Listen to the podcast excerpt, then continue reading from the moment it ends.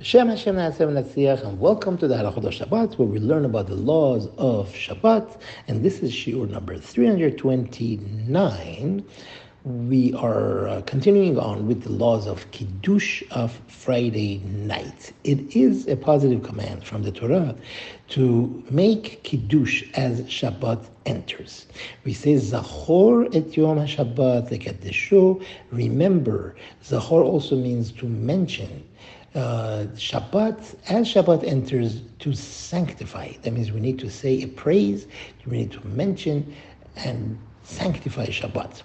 And being that it's so incredibly important, we do this over a cup of wine and the actual Kiddush. Now, it is known that Kiddush, there is a machloket, there is an argument is Kiddush on wine from the Torah or the Kiddush on wine is not from the Torah?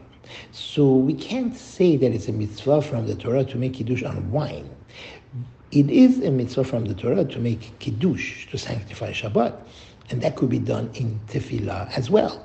So many people will tell you that once a person prayed the Arvit of Shabbat, which he says, Baruch Atah Hashem, Mekadesh Shabbat, Hashem is the one that sanctified Shabbat.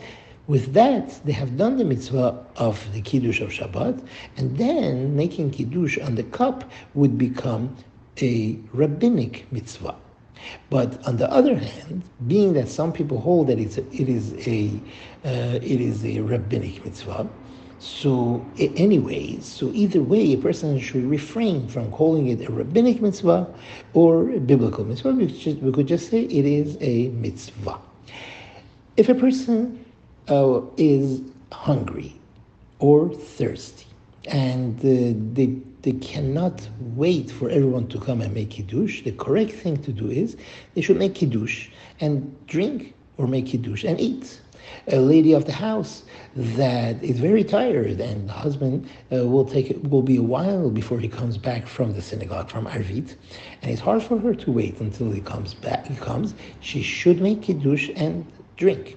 And we should also train our children, uh, let's say from the age of six and above, it depends on the child and his understanding, level of understanding. We should train them, we should teach them not to eat or drink anything before Kiddush. But obviously, it's very hard for them. We could even give them to eat or drink beforehand. The reason for this is that it is it would be disrespectful before sanctifying the Shabbat, we should be eating.